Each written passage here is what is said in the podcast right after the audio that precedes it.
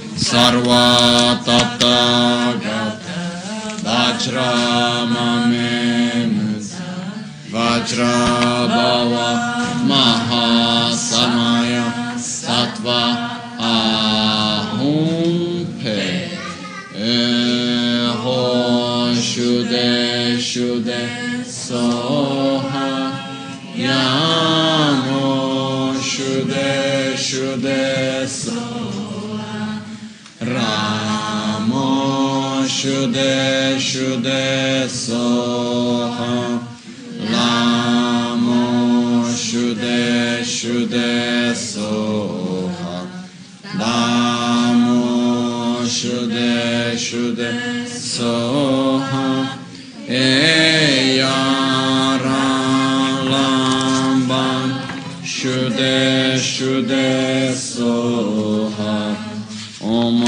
Muni Muni Mahamuni Shakya Muni Soha Oye Dharma Hetum Prabhava. Hetum Peshem Tathagato chayo nirodha evam vadi mahashrama soha om chanam tam che gyule ju gyu deshi shek besum gyula gopa kaimba gejun chembo Gechon Chenpo Chingilo Gechon Chenpo Nodruso Gechon Chenpo Trashisho Sangye Chedan Soge Chanam La Chancho Bhardo Dani Dage Chinso Gibe Somen Rola Pinchra Sangye Drupa Sangye Chodam Sogye Chonam Chanchu Bardo Dagi Kapsuchi Dagi Chinso Gibet Sonangye Rola Pinchra Sangye Drupa Sangye Chodam Sogye Chonam Chancho Pardo Dani Dage Jinso Gibe Sonamge Rola Penchra Sangye Drupa In the Buddha, Dharma and Sangha, I take refuge into enlightenment. Through the practice of generosity and the other perfections, may I attain Buddhahood for the benefit of all sentients. So, yesterday we have finished the third chapter, and we were about to start the fourth. Actually, we still need to read the other, the second and the third chapter, but uh, I think now we will start explaining the fourth, okay? Directly. And, uh, okay. So, as we actually went through the first, second, and third chapter, we were actually into what was called recog- uh, recognizing bodhicitta and keeping hold of bodhicitta. Okay? This was the two parts in which the first three chapters were part of. Actually, the first chapter is recognizing what is bodhicitta and the preciousness of bodhicitta. Bodhicitta is a state of mind which is made based on love and compassion with equanimity, at the same time taking the responsibility upon oneself to develop oneself for the benefit of others. So the first chapter of the Bodhisattvacharyavatara is actually talking about what is bodhicitta, recognizing bodhicitta, and at the same time also talking about the qualities and the benefits of bodhicitta. Then we had the second part, which was about actually how to keep bodhicitta. Because once you have developed such a state of mind, it's not so obvious to keep it. So there was the second and the third chapter, which was about making offerings, prostrations, which is actually was the whole seven limb prayers, which is offering, prostrations, purifying the negative activities, the negative karma, rejoicing of the positive actions, requesting the teachings, requesting the gurus to stay until the end of samsara, and dedication. And also taking refuge was there. And after the commitment to keep and maintain bodhicitta. No? So this was, let's say, the. um, the first, the second, and the third chapter. So this part was actually the second and third chapter. So now we get actually to the second part of the text, which is practi- practically how to follow the conduct of the bodhisattva, how to practice the conduct of the bodhisattva, the lifestyle of a bodhisattva, the behavior of a bodhisattva. Okay? And then this is the we start from this point actually with the actual lifestyle of the bodhisattva, the actual behavior of the bodhisattva. Okay? Bodhisattva is, as you know, this being, a person which have this very deep and intense wish to develop oneself spiritually to be of benefit for others. A person who is an, let's say, the altruistic person, who is first come other than oneself. No? Even though we may not be there yet, there are things that we can do to be nearby that at least. Then we can start. We will see. This chapter teaches a lot, a lot of things. So now uh, this part actually how to practically, practically how to learn how to train oneself on the behavior of the bodhisattva. Because they say chepa paro uh, chepa paro tu jimbala lobe sul, which is actually how to practice on the perfections of the path of the bodhisattva also. So we have, it's divided into four parts, which are actually four chapters. Okay? We're starting with chapter number four, no? And uh, so chapter number four is actually Chanchu Gisem Jongwa Chepa Minyampar Chebe Yanla Payo. So, is to develop awareness. Actually, it's not exactly awareness. I will, I will explain in few minutes what it is. It's in Italian we say coscienziosità. Uh, yeah, it's a type of mindfulness, but it's still different than mindfulness. Okay, we'll get to it.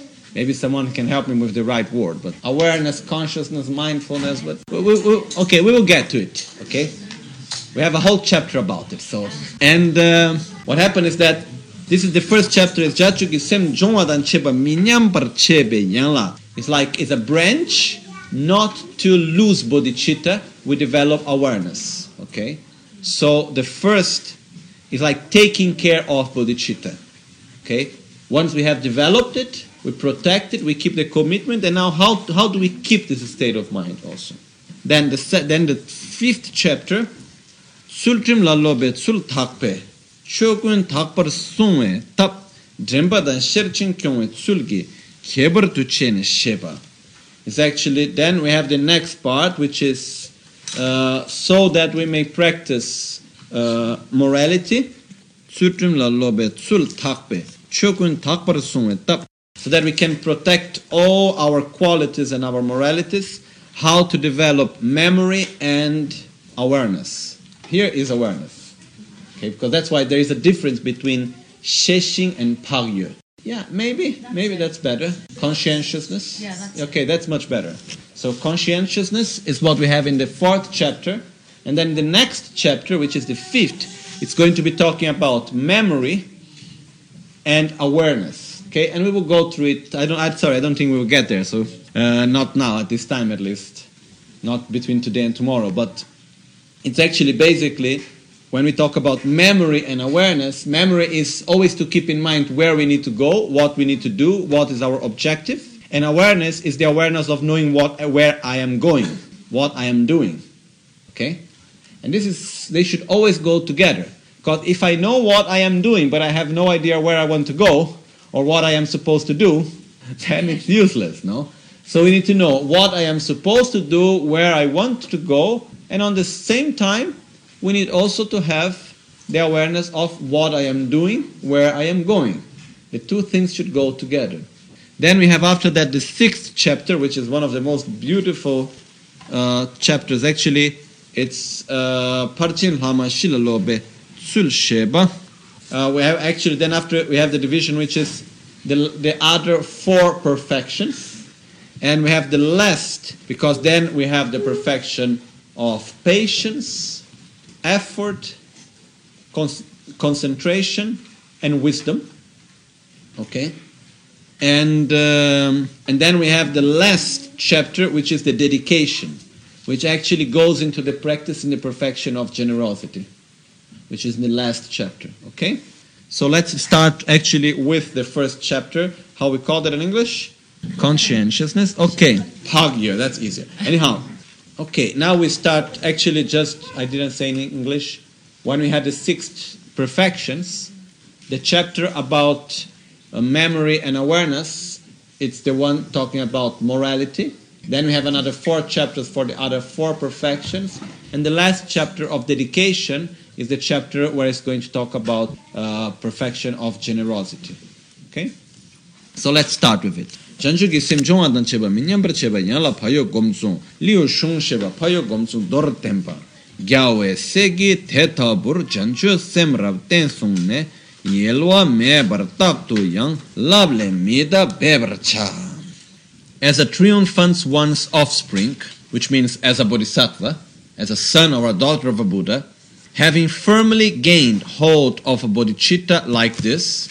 I will strive never to transgress its training without ever wavering. So, when we talk here about conscientiousness, it means actually the capability to know what is right and to follow it. Okay? Basically, you know, every one of us, if we look deep inside, we know what is right and what is wrong. If you really, okay, there are some moments then when we can really be completely taken by ignorance, you know. But very often it happens that we are in front of a situation, and if we are really sincere with ourselves, and we look deep in, into ourselves, we can say what is right and wrong. To, to, so to follow what is what we know that is right is to be pakya, to have paya, to be to have this conscientiousness. Okay? So the point here is that I know that I have the commitment to reach enlightenment for the benefit of all sentient beings. I know that I have the commitment to follow the practices and the path of the Bodhisattva. So may I keep my commitment. May I be aware of my commitment as I go on, you know.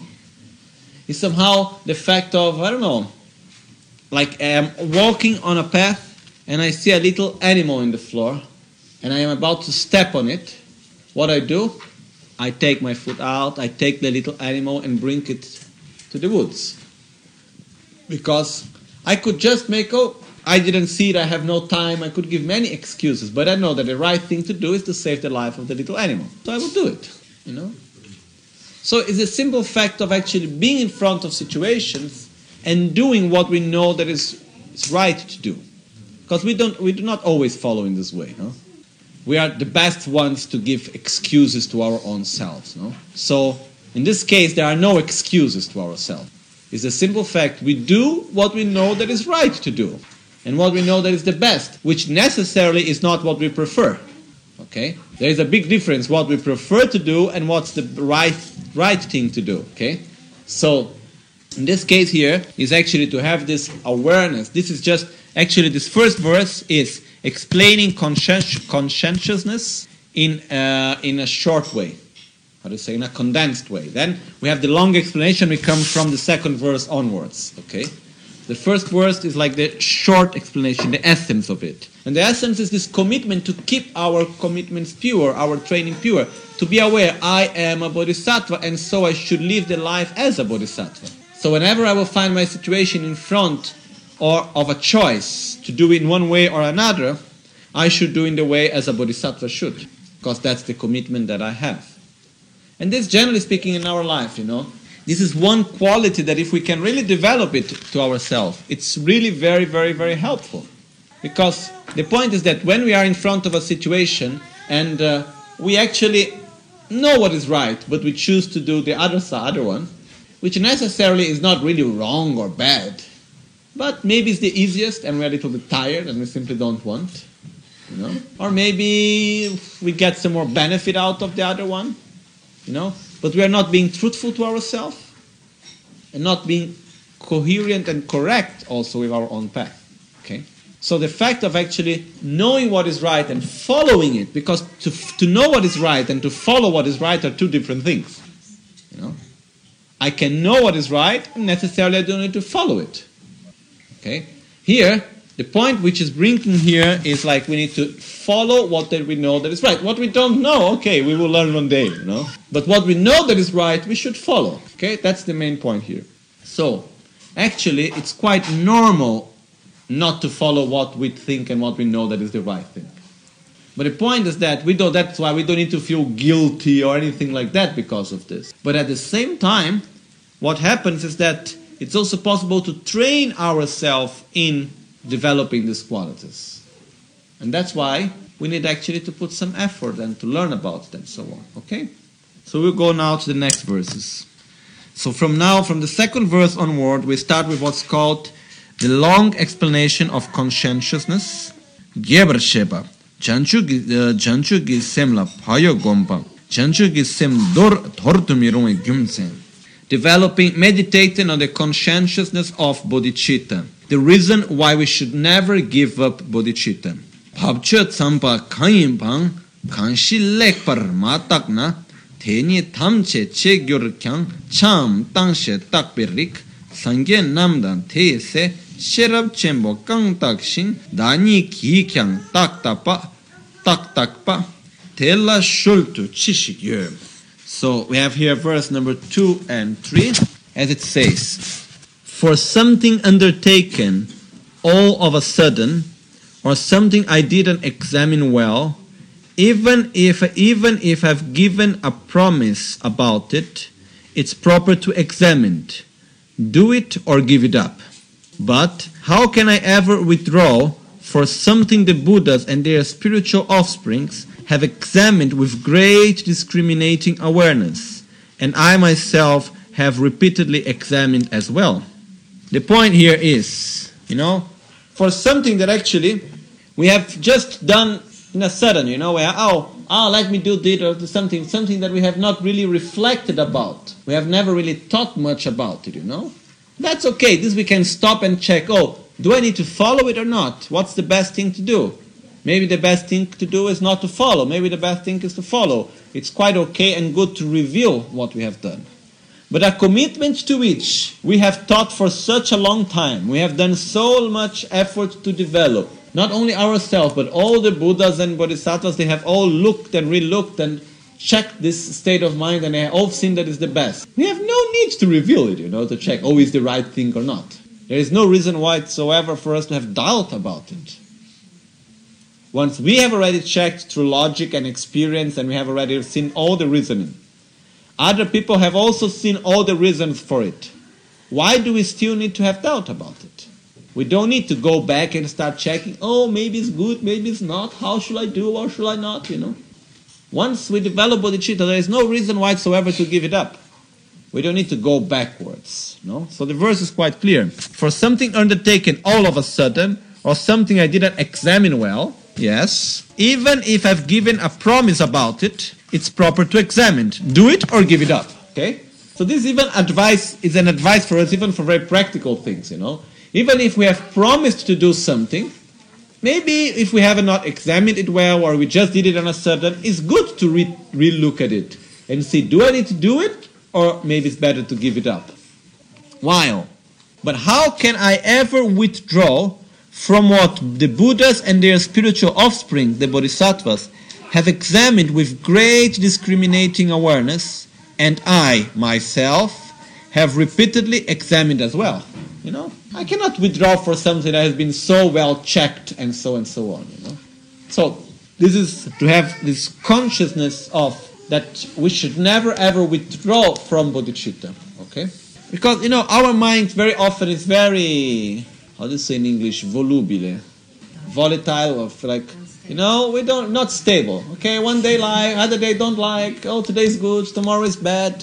Today like this, tomorrow like that. You know, we are going always in one way in another. While here we should not. Bodhicitta is a commitment that once you know to develop it takes so long, so much effort, and once we are on that commitment, okay, here I stay. You know, I shouldn't. Oh, maybe yes, maybe no, maybe I didn't do the right thing. No, that's a very deep and strong commitment that we should make and keep it in mind. Okay? So, this is the first point of these two verses. So, the point here also is that one of the big difficulties that we have in these modern times is the lack of constancy. The fact that when we start something, then after some time we change idea, then we change again, and today I like, tomorrow I don't like, then I love you, you are so wonderful, everything is so good, then one day you are not so nice to me, I don't love you anymore, you know? It's like we need to, when we decide something, when we make a decision, especially important decisions in our life, we must make it really in a conscious way. And once we make it, we must be truthful to it, you know, that's it. Okay, if the things completely change, then our commitment is not the same as anymore, even though the commitment remains, but the whole situation is different. Then it's, it's not a story. But when the situations continue as the same, my commitment is my commitment, you know. And it's so important to be truthful to our own commitments. Because this also gives us constancy, give us the power, the strength to go on in a very stable way. Okay? So this is not only in relation to bodhicitta, in relation to many other commitments that we make also. Torwe nyemi, ngendro drowe nyemi, ngendro drowe gyumtse. Kalte thedar thamche ne legi drubar mache na semchen deta kunlu pe dagi drowa chindra gyur. Ngopo, ngopo palwa chungse lang yigi jimbar samche ne mikan jimbar meche pa teyang yeda gyur sung na lana mepe dewa la samba thakpe trenyer ne drowa tamche luche na dendro chiga dro gyur ram. Okay. This may be a little bit strong for us, but it's okay. We are all grown ups, no? So, no problem. Uh, the point here is actually what are the recognizing the faults or the negative results of not keeping our commitment of bodhicitta. no?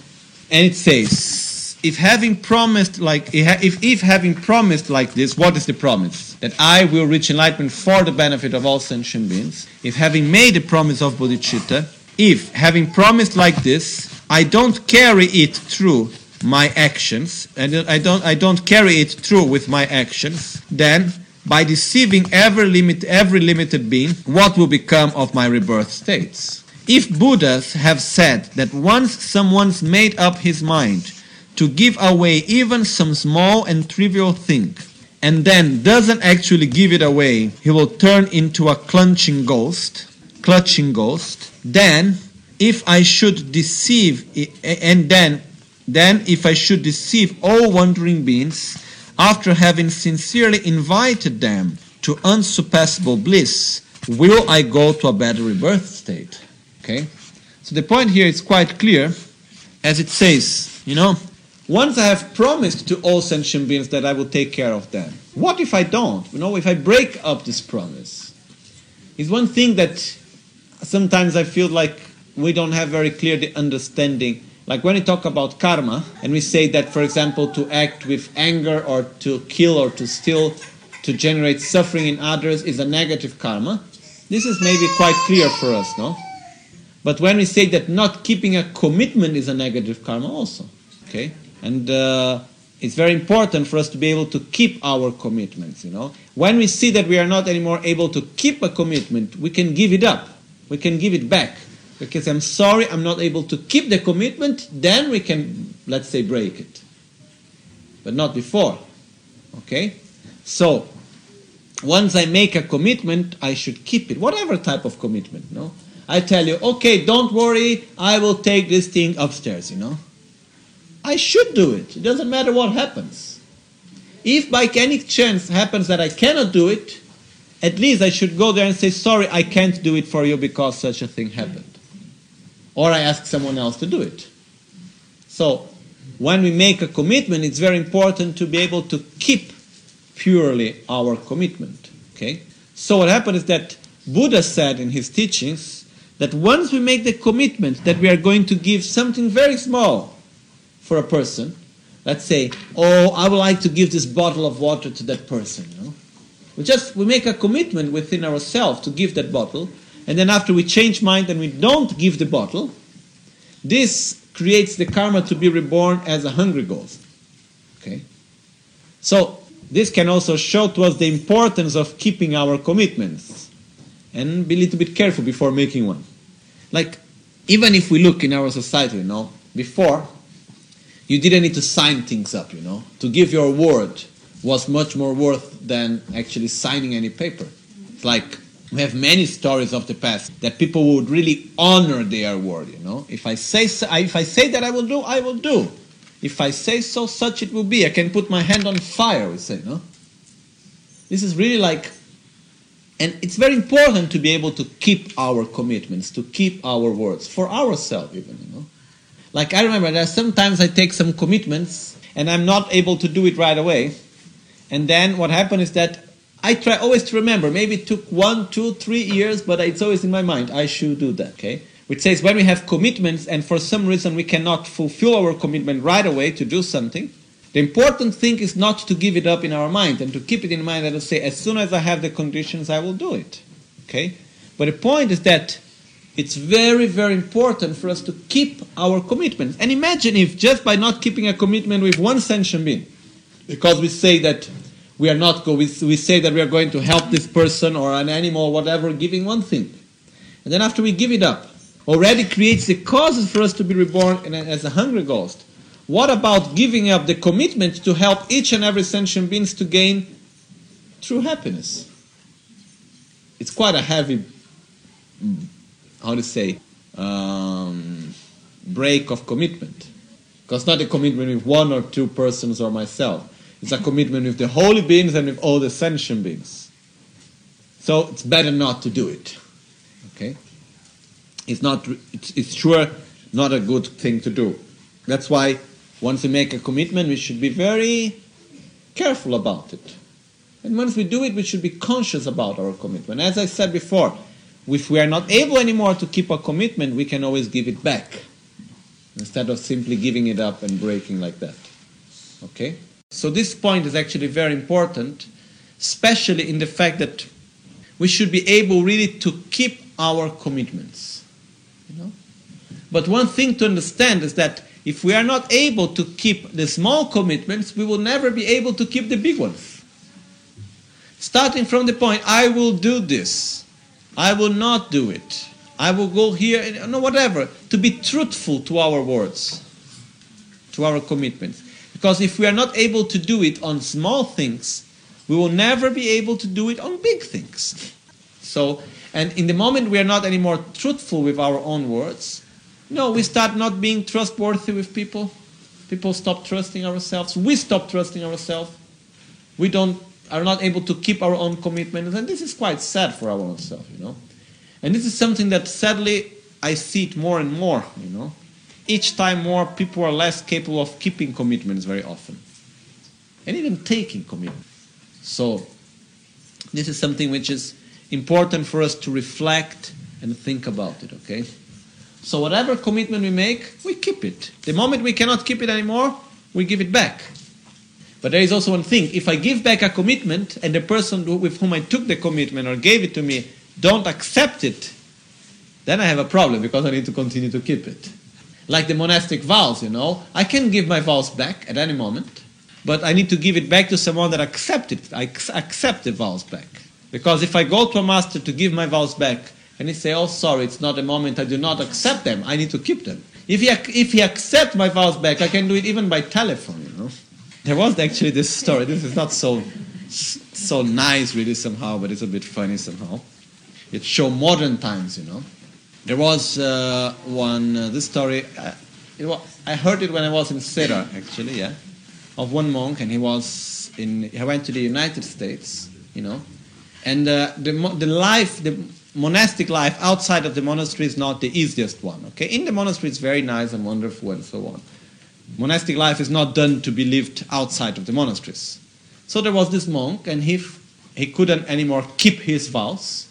So he was in a quite urgent situation somehow. So he called one of his teachers saying, I need to give my vows back. And he say, Oh, let's do it slowly. Maybe you think matter about it. Come say, You're not understanding. I have no time, you know. If I don't do now, I think I will not be able anymore to give it back. I will lose them, you know.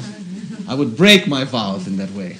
So then the teacher said, Okay, I accept them back. No? So the point is like when we have a commitment, we need to or we give back the commitment or we keep it. It's important. It's very important for us in this way. And when we see that we cannot keep it anymore we find a way how to give it back.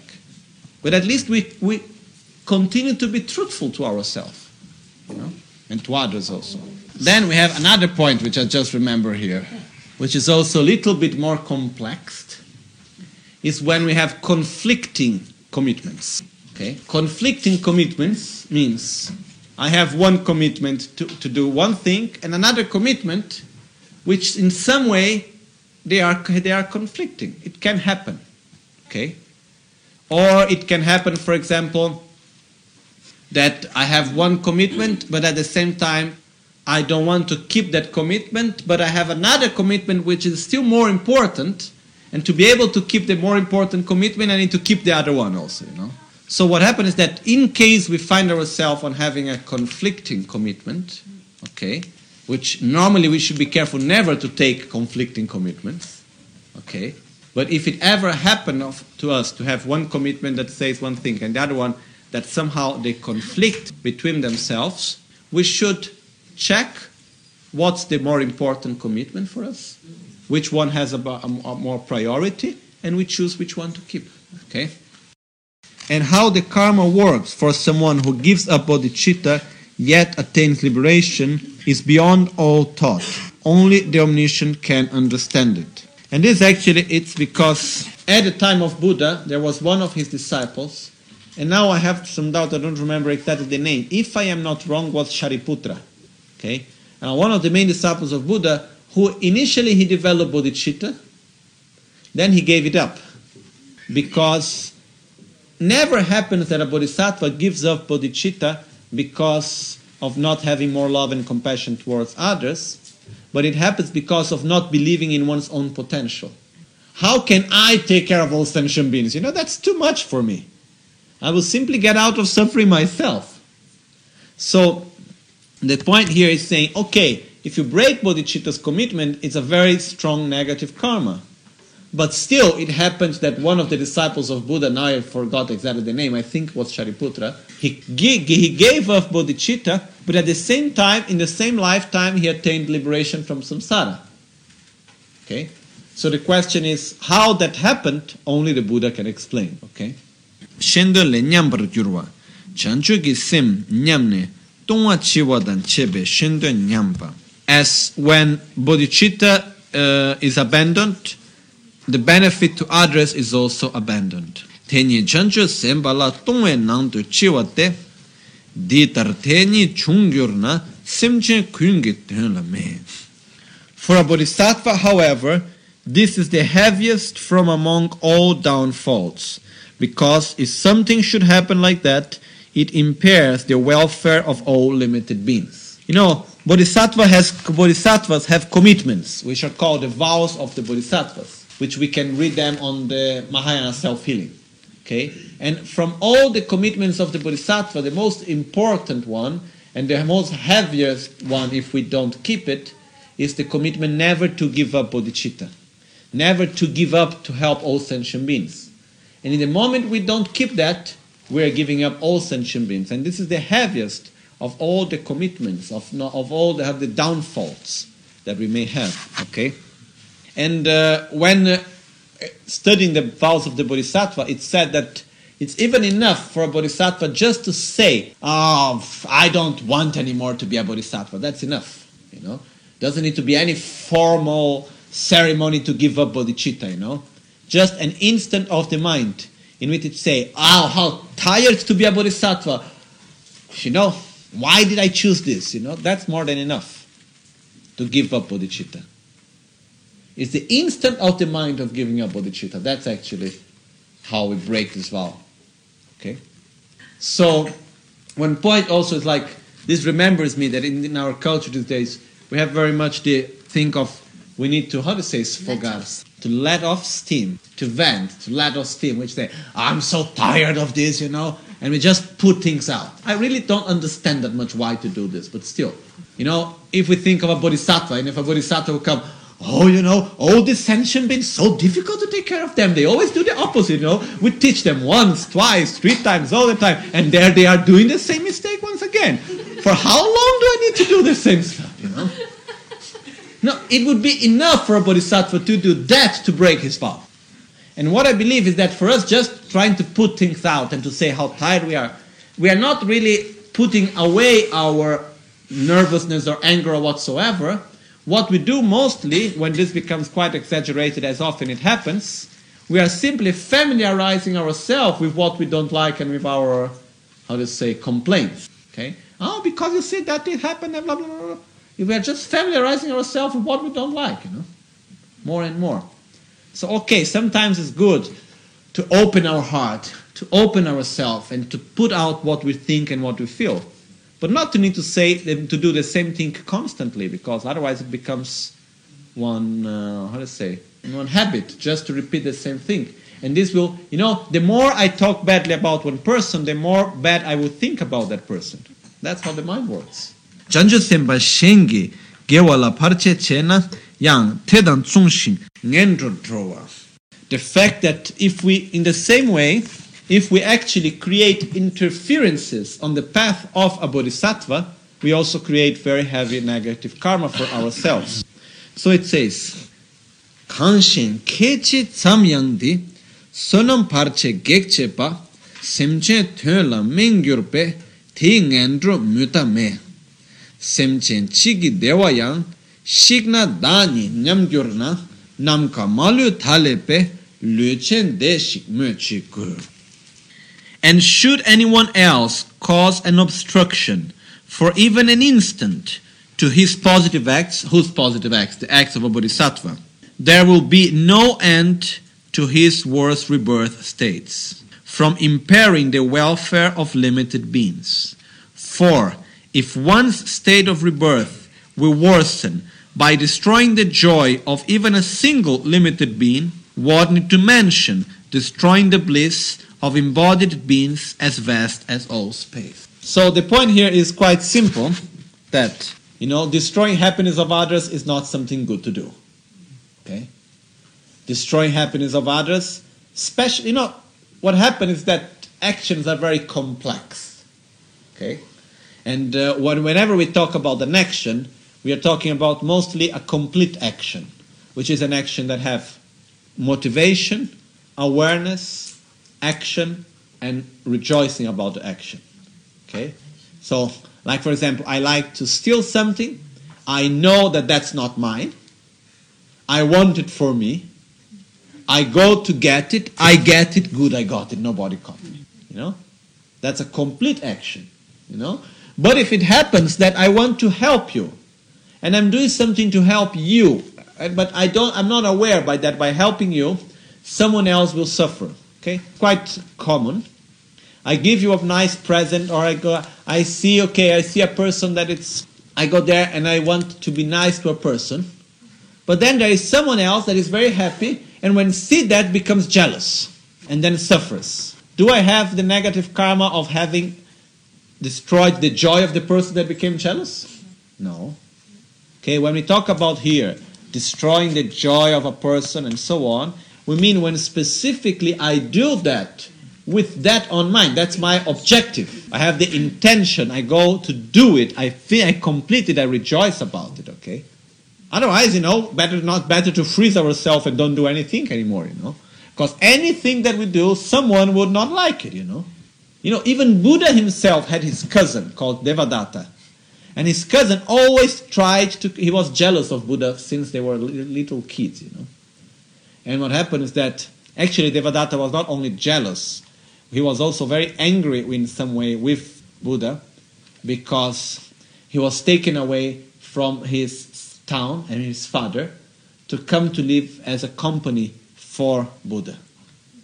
And he had no brothers and sisters and so on.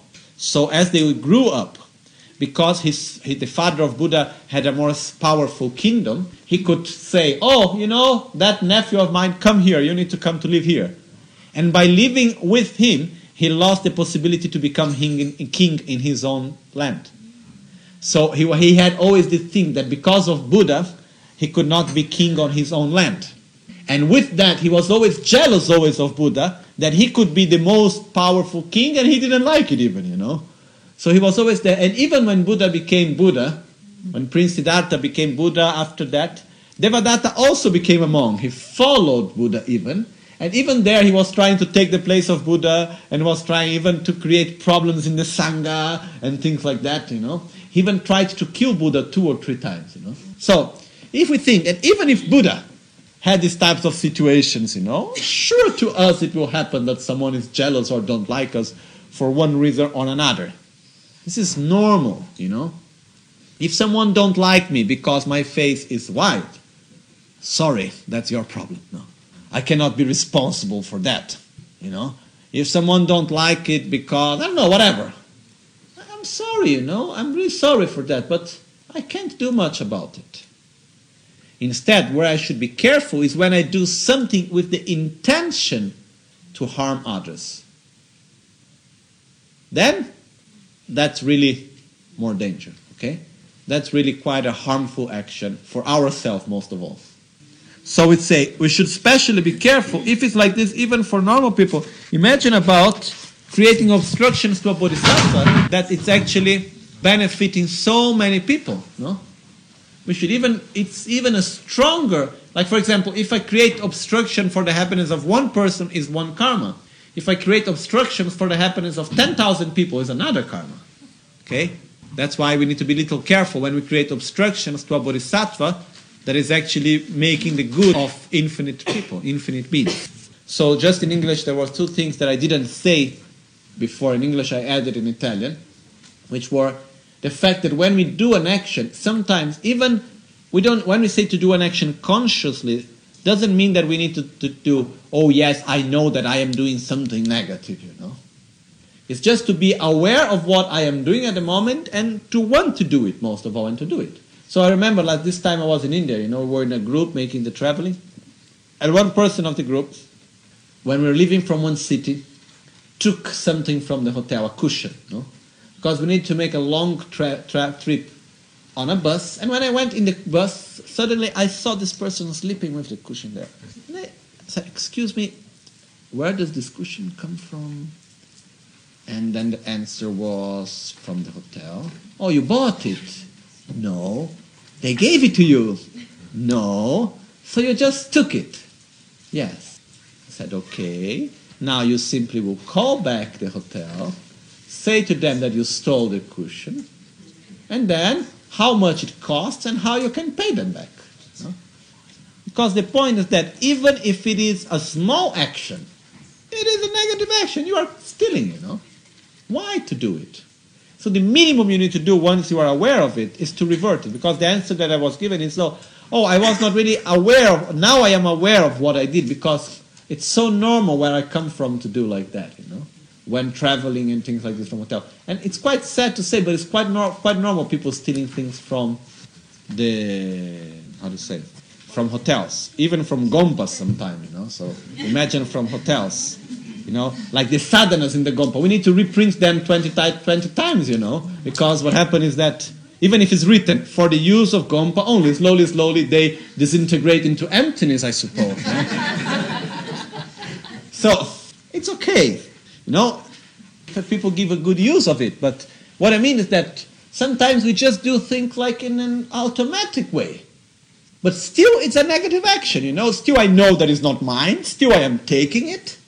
So the action is complete. So when we talk about harming others, it also means like we don't need to have the awareness, I want to do a negative action to harm someone, someone.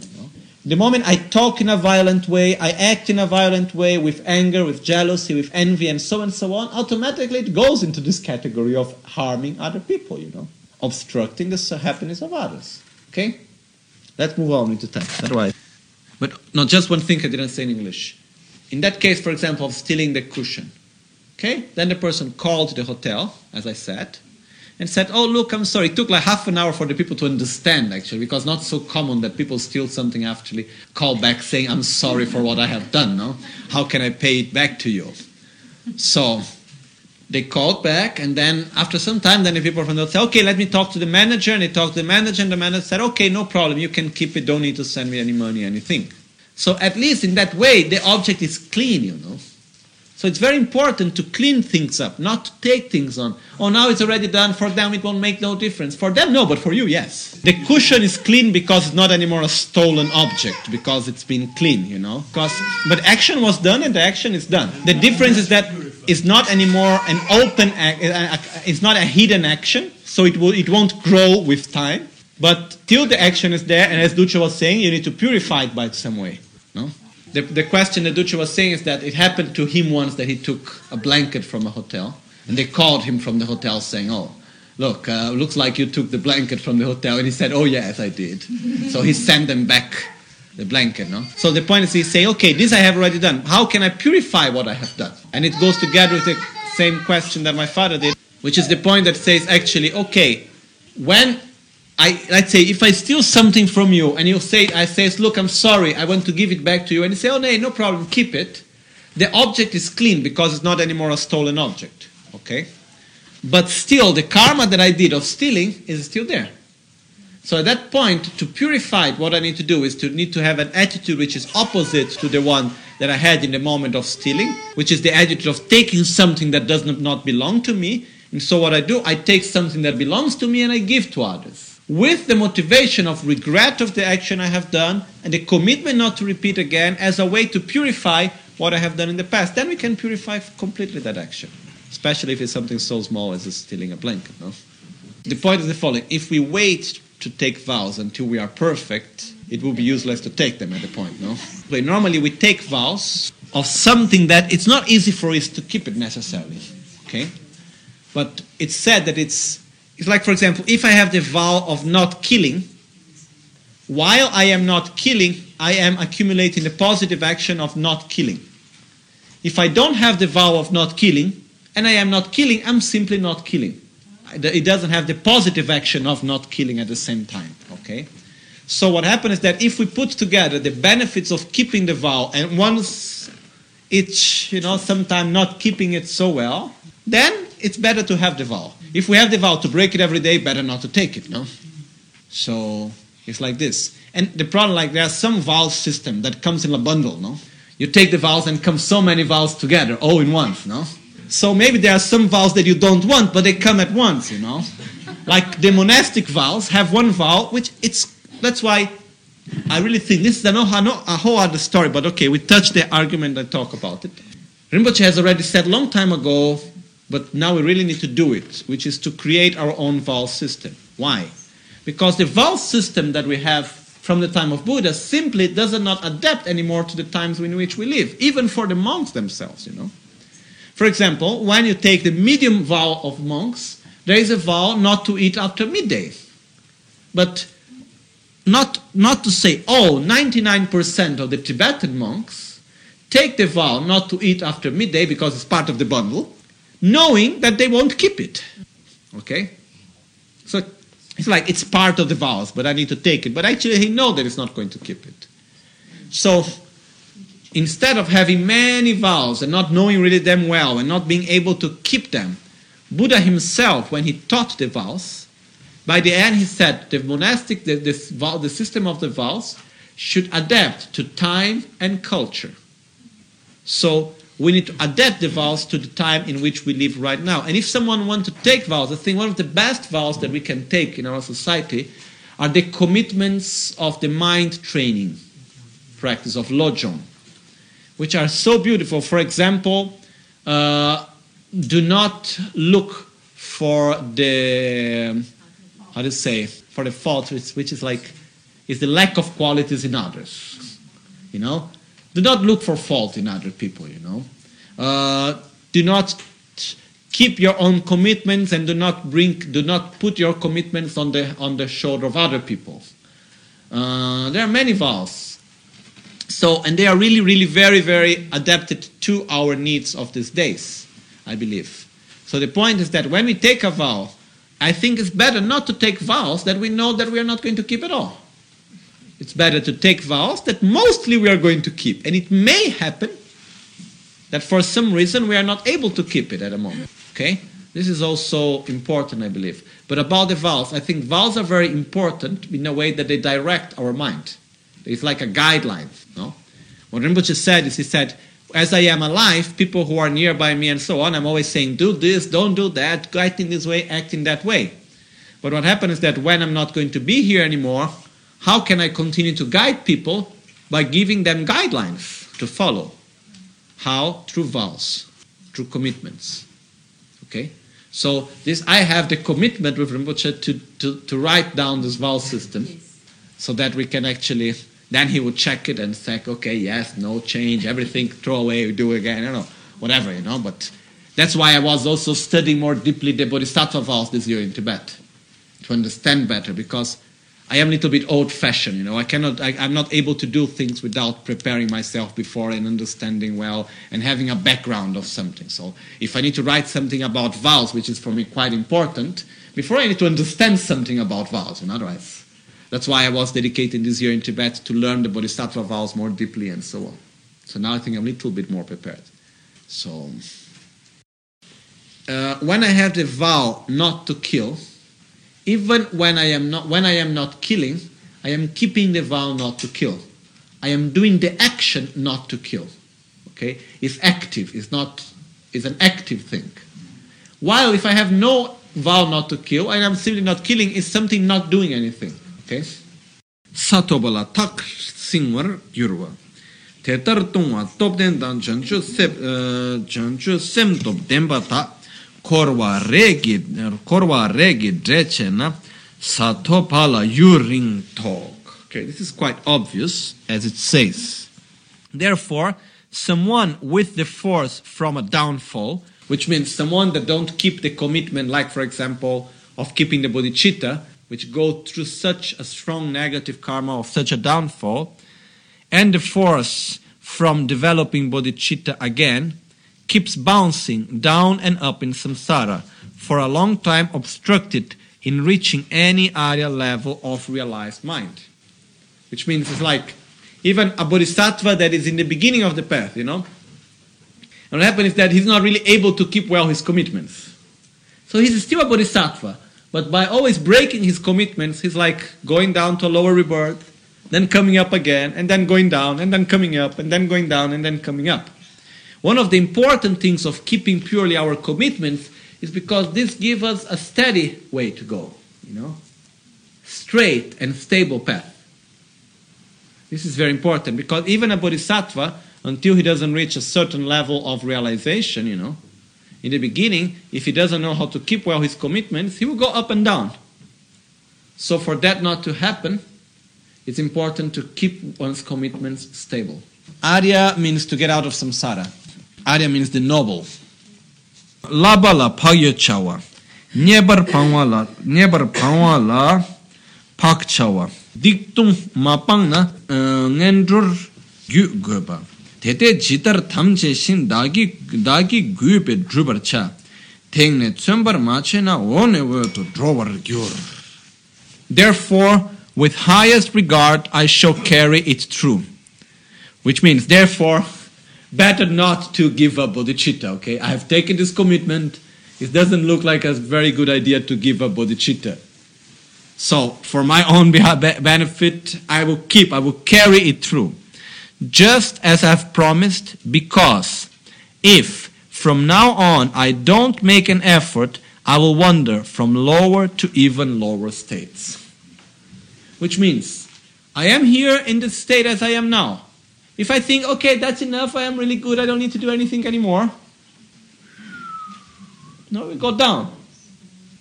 Because we are so well acquainted with negative actions, with jealousy, with pride, with miserliness, and so on. We will continue to act with that emotions if we don't do, if we don't keep in constant effort to familiarize ourselves, to direct ourselves in a different direction, you know. So that's why it's really important for us to constantly put effort to go in the way. It's like if we need to go on the top of a mountain, you know.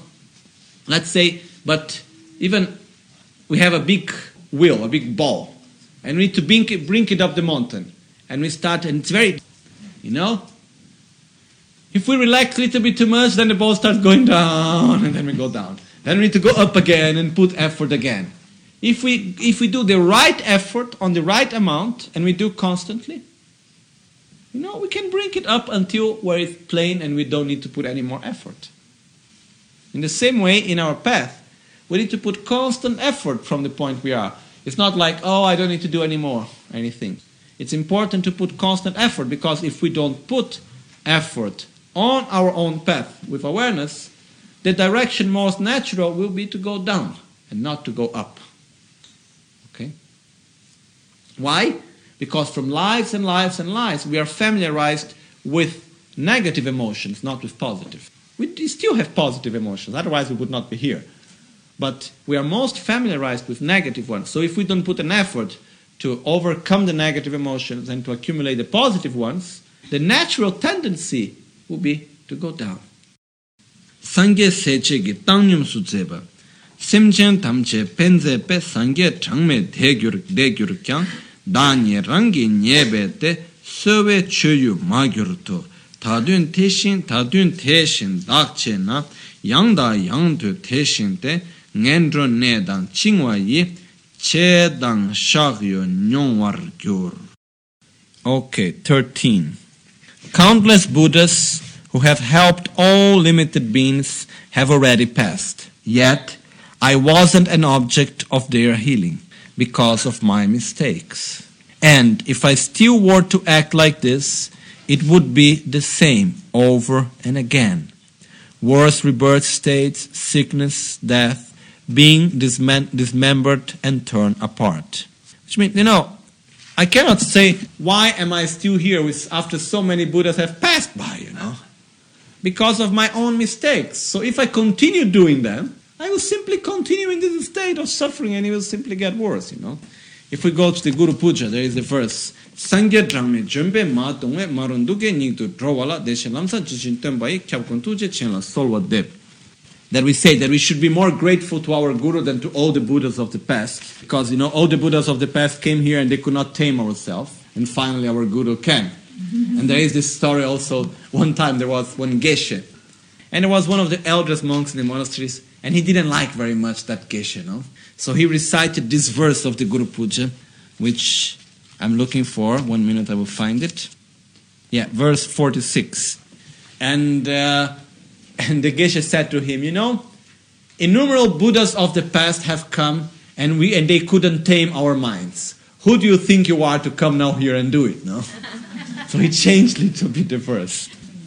So this became famous, you know, this, this, this change. But the point here is that the Guru, we say that he's more, he, he is more, we should be more grateful to him than to all Buddhas. He's more kind to us than all Buddhas because all Buddhas of the past came and couldn't tame ourselves, our mind, couldn't direct our mind positively.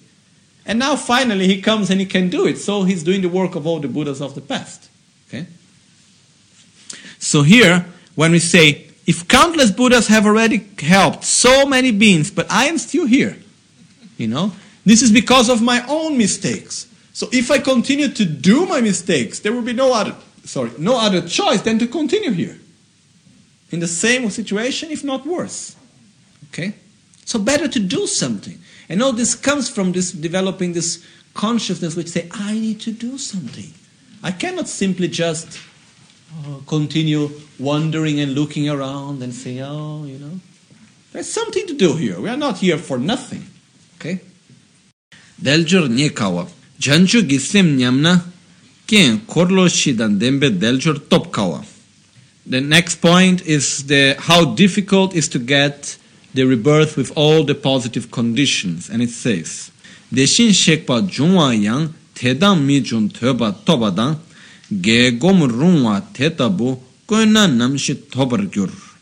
the next verse that goes together, it's also how easy is to lose this precious rebirth that we have, this precious life.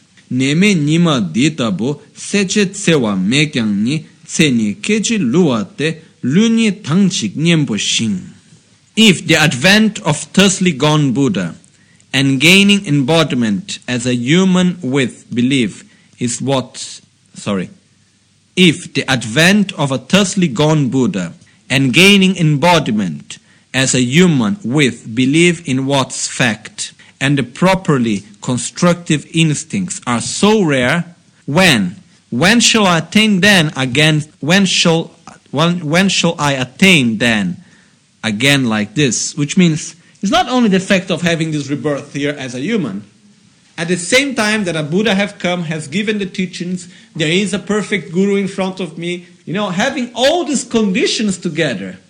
When will ever I get this opportunity again? You know? I hope infinite number of times, but that's not so easy. Okay? So it's really, really, really so rare what I have here with me. Al- Although on a day like today I am not sick, have food, and haven't any injuries. Life is but for a moment and will let me down. The body is like something on loan from an instant, on loan for an instant, you know. You know, we think this is my life. This life is not ours, you know. It was lended to us from the Lord of Death, you know. He has just landed. We are, have borrowed this life from the Lord of Death. The day they say, I want it back, he need, we need to give it, you know. We have no choice. So what happened is like, it's really, we have already talked about this before in the first chapter. How precious this life is, how difficult it is to be here with all the conditions we have, you know. Even if we just think about having the time, having the mental space, having a, a guru, someone that can guide us through our spiritual path, having at the same time the physical capacity of doing it, of understanding it, knowing the language. You know, there are so many things which are so difficult to be there to hold together, you know. So rare. I remember, for example, one time with my father, we were there at Tashilhunpo in, in, in India. There was the abbot of Tashilhunpo, Kenrambuch, and he was giving a very special initiation of Kunrik, you know. And it was really so.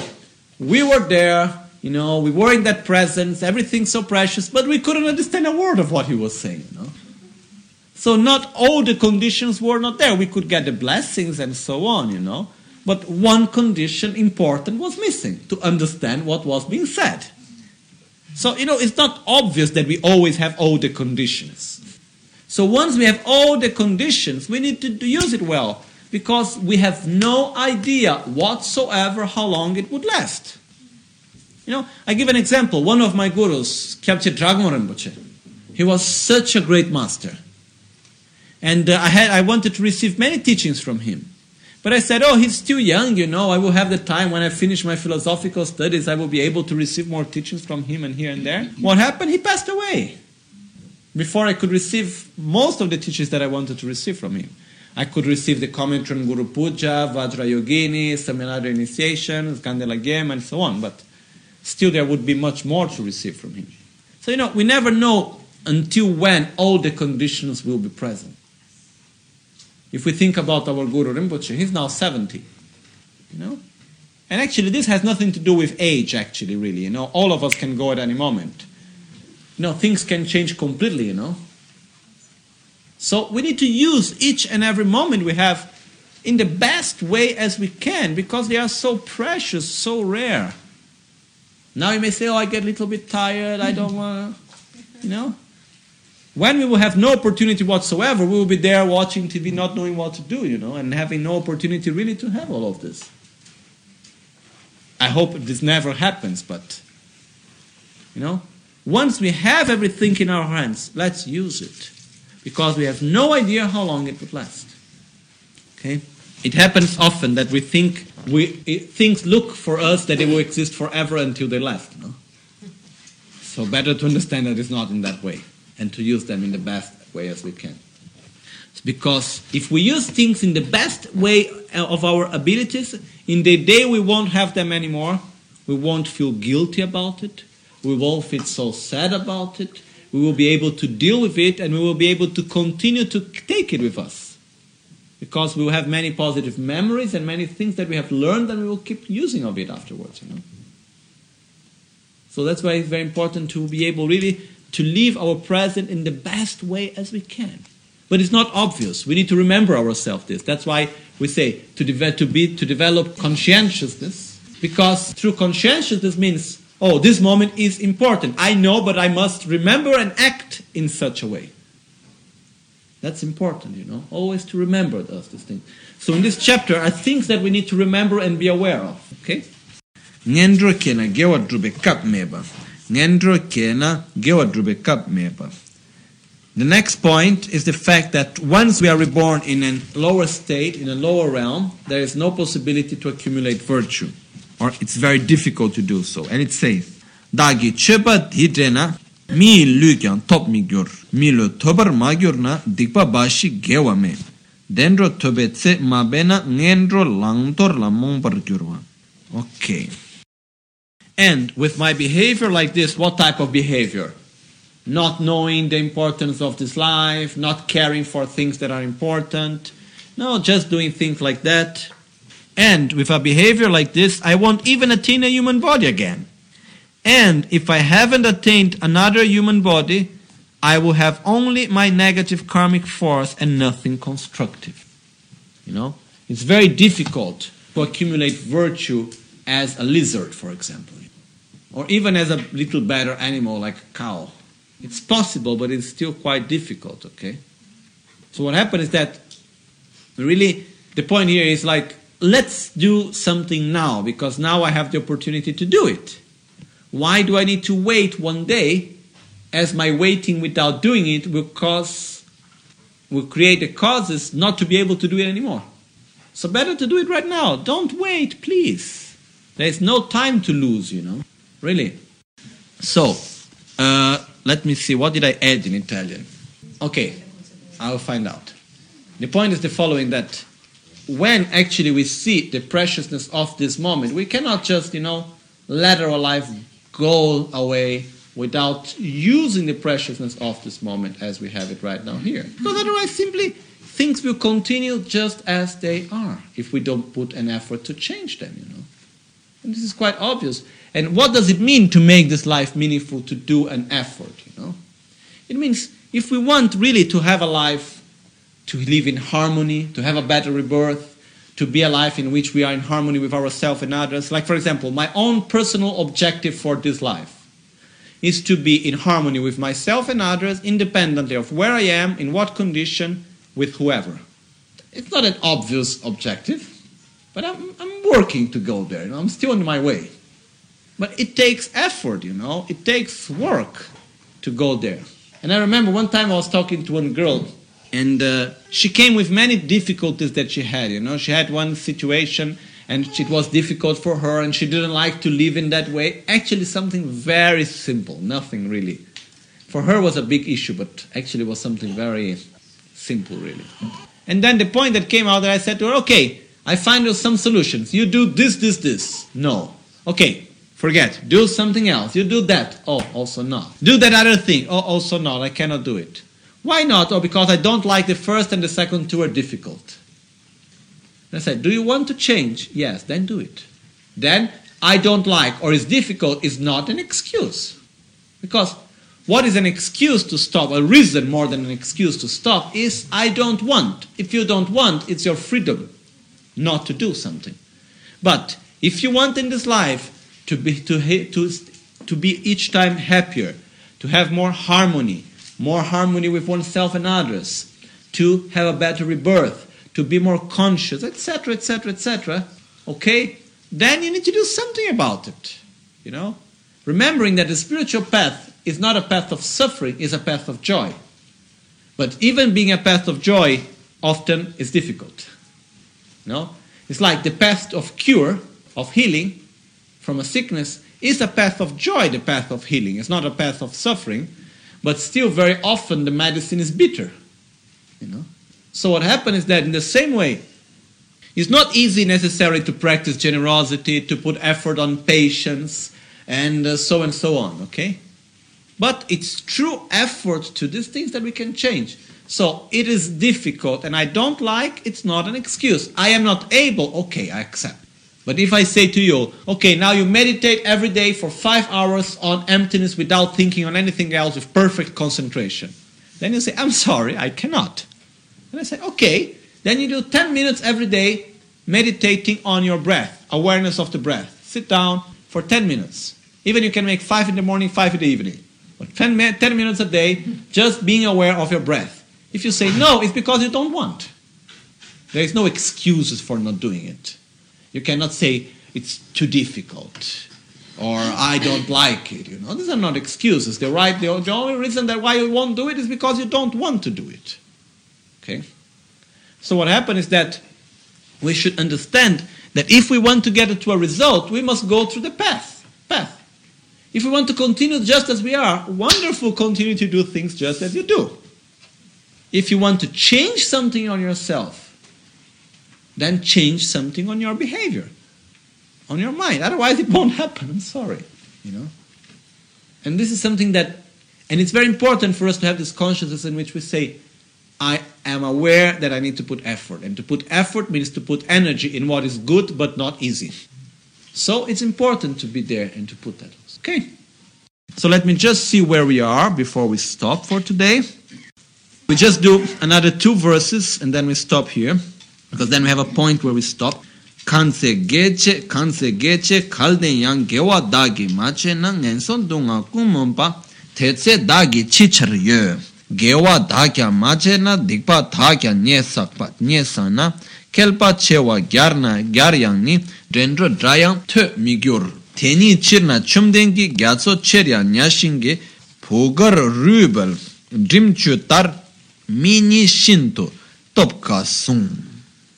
If even having the chance for constructive behavior, I do nothing constructive, then what course will I have when completely struck dumb by, suff- by the suffering in a worse rebirth states?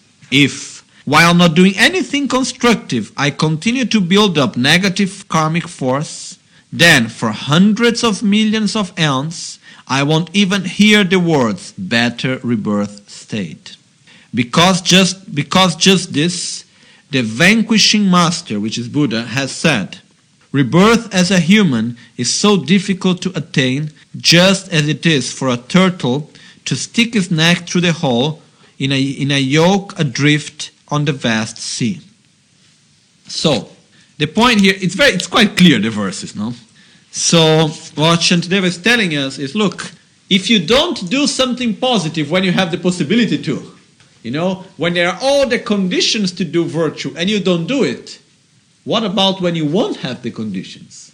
Then it's going to really to be difficult, you know. Why, when it says that when we have a lower rebirth, it's so difficult to get out of it? Because there are not so many conditions to do positive, you know. Most of the conditions around us are incentivizing ourselves, how to say, incentivating ourselves to do negative actions. No? Like when we think about hell, Lama wants to explain hell in such a way. Imagine a place where you have, you know, we take this room where we are right now, okay?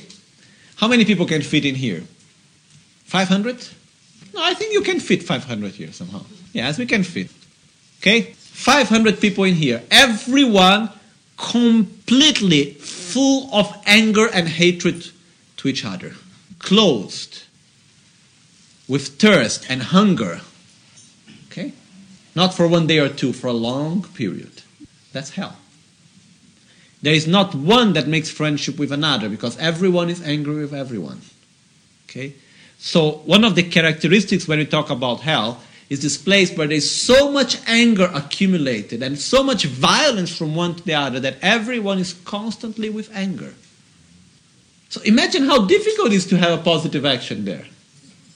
And actually, the only thing that you need to get out of hell is to have an instant of love. And if we may think, oh, how is that possible to be reborn in something like that? You know, I was talking another day, and came someone told me this story about this girl that uh, she actually had this by accident. Her body was all burned by fire, no? and she was in coma for ten days.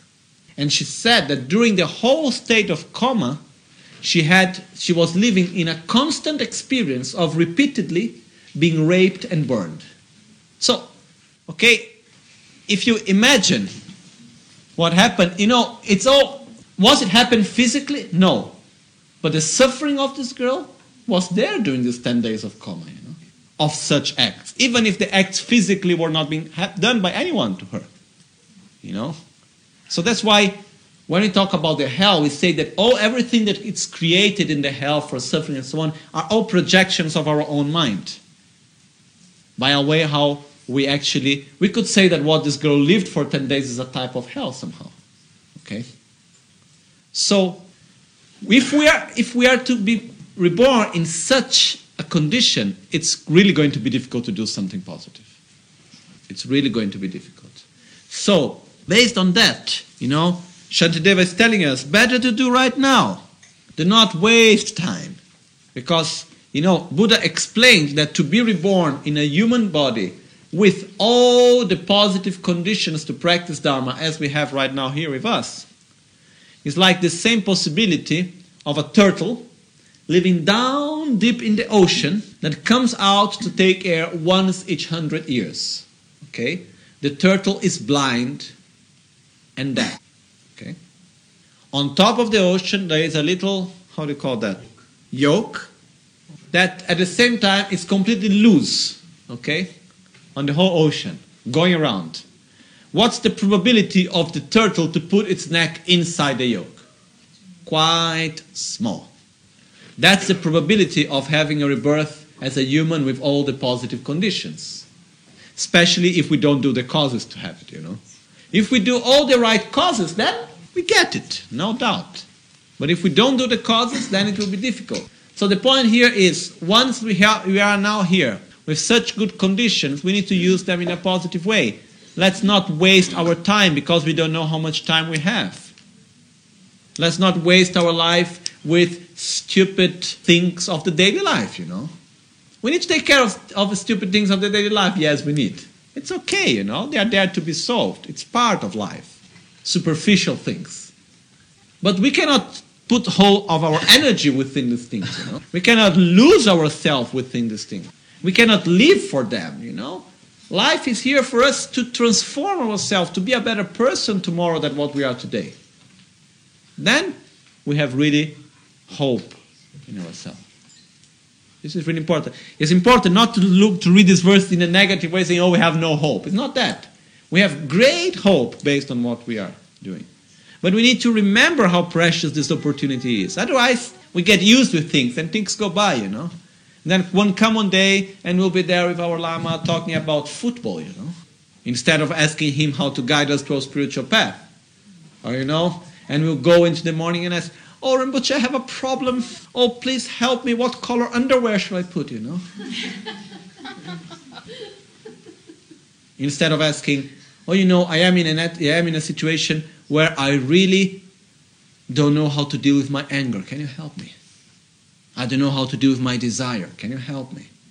I want to be more patient. Can you help me? That's what we should ask when we have there. Okay? Because you get what you ask. Because that's what you are open for. So we should ask the right thing. It's like Google, you know. If you know how to do the right question, you get the right answer. If you don't know how to do the right question, you will never get where you want.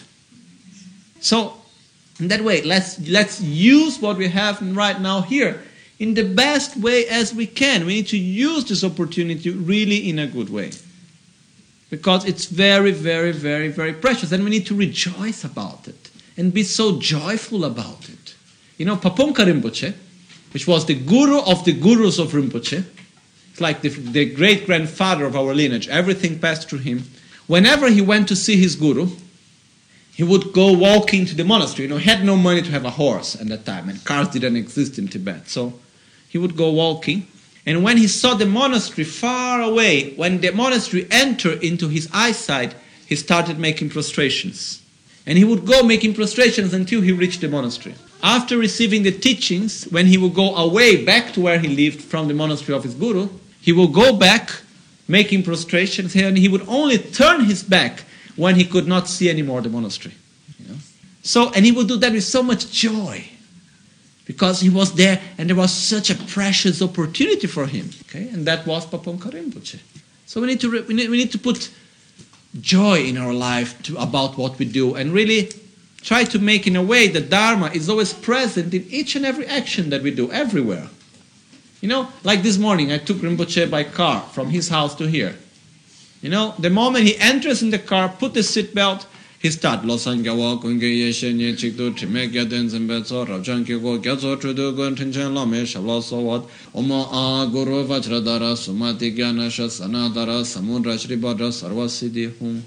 that's the mantra of his guru okay and he does it. Wherever whenever he enters a car he starts doing anything you know. And he's him. He's rinpoche you know. Why? We shouldn't do it. We still need to do more you know. We still need to pray more. We need to do more, accumulate more merits. You know, I see many times, like when we go to big monasteries, like in Tibet, Rinpoche take everything he has and he gives to the monks. He makes offerings because he say that by making offerings to the sangha, you accumulate merit. So Rinpoche is making so many offerings, you know, and then it was a time for us to come, and there we are. Okay, how much I give? Maybe 20 euros. Is that too much? You know. And then as soon as we and we, as we have the opportunity, like when we go to Tibet, we go back to Beijing. There is a good restaurant. We go to spend 120 dollars to eat. You know. And I ask myself, more than asking myself, I see how we are really ignorant. Because we have an opportunity to do something that we will gain much more, and we don't. And if Rinpoche is there to accumulate merit, why do why we don't need to do it? You know. So my point is we need to do something about things, you know, and not simply let things as they are and just, oh, okay, life goes by. Yeah, life will go on. Don't worry about that, you know. But we need to use this special moment we have it the best way as we can. That's all I want to say. And there is not a rule how you should do it. You should follow your own heart and be truthful to yourself, which means when you know that something should be done, do it. When you know that something is right, do the right thing. That's the important thing, you know. And still you will do mistakes, and that's okay, because we are all ignorant still. But at least we are truthful to ourselves in the path that we follow, and in this way we will make changes. Okay? So just to conclude for today, what I want to say is that we need to do our best every day as we can. That's all. You know? And uh, otherwise, what happens is that we just leave things for tomorrow and the day after and so on. So, for example, oh, is it good for me to do three prostrations every morning and evening? Yes, so I do it. No excuse. To sit down at least five minutes and meditate every day. Is it good? Oh, yes, it's good. Ba- Based by my own experience, is it good? Yes, it's good. So I do it. No excuses. Oh, today there is this. No, no excuses, you know.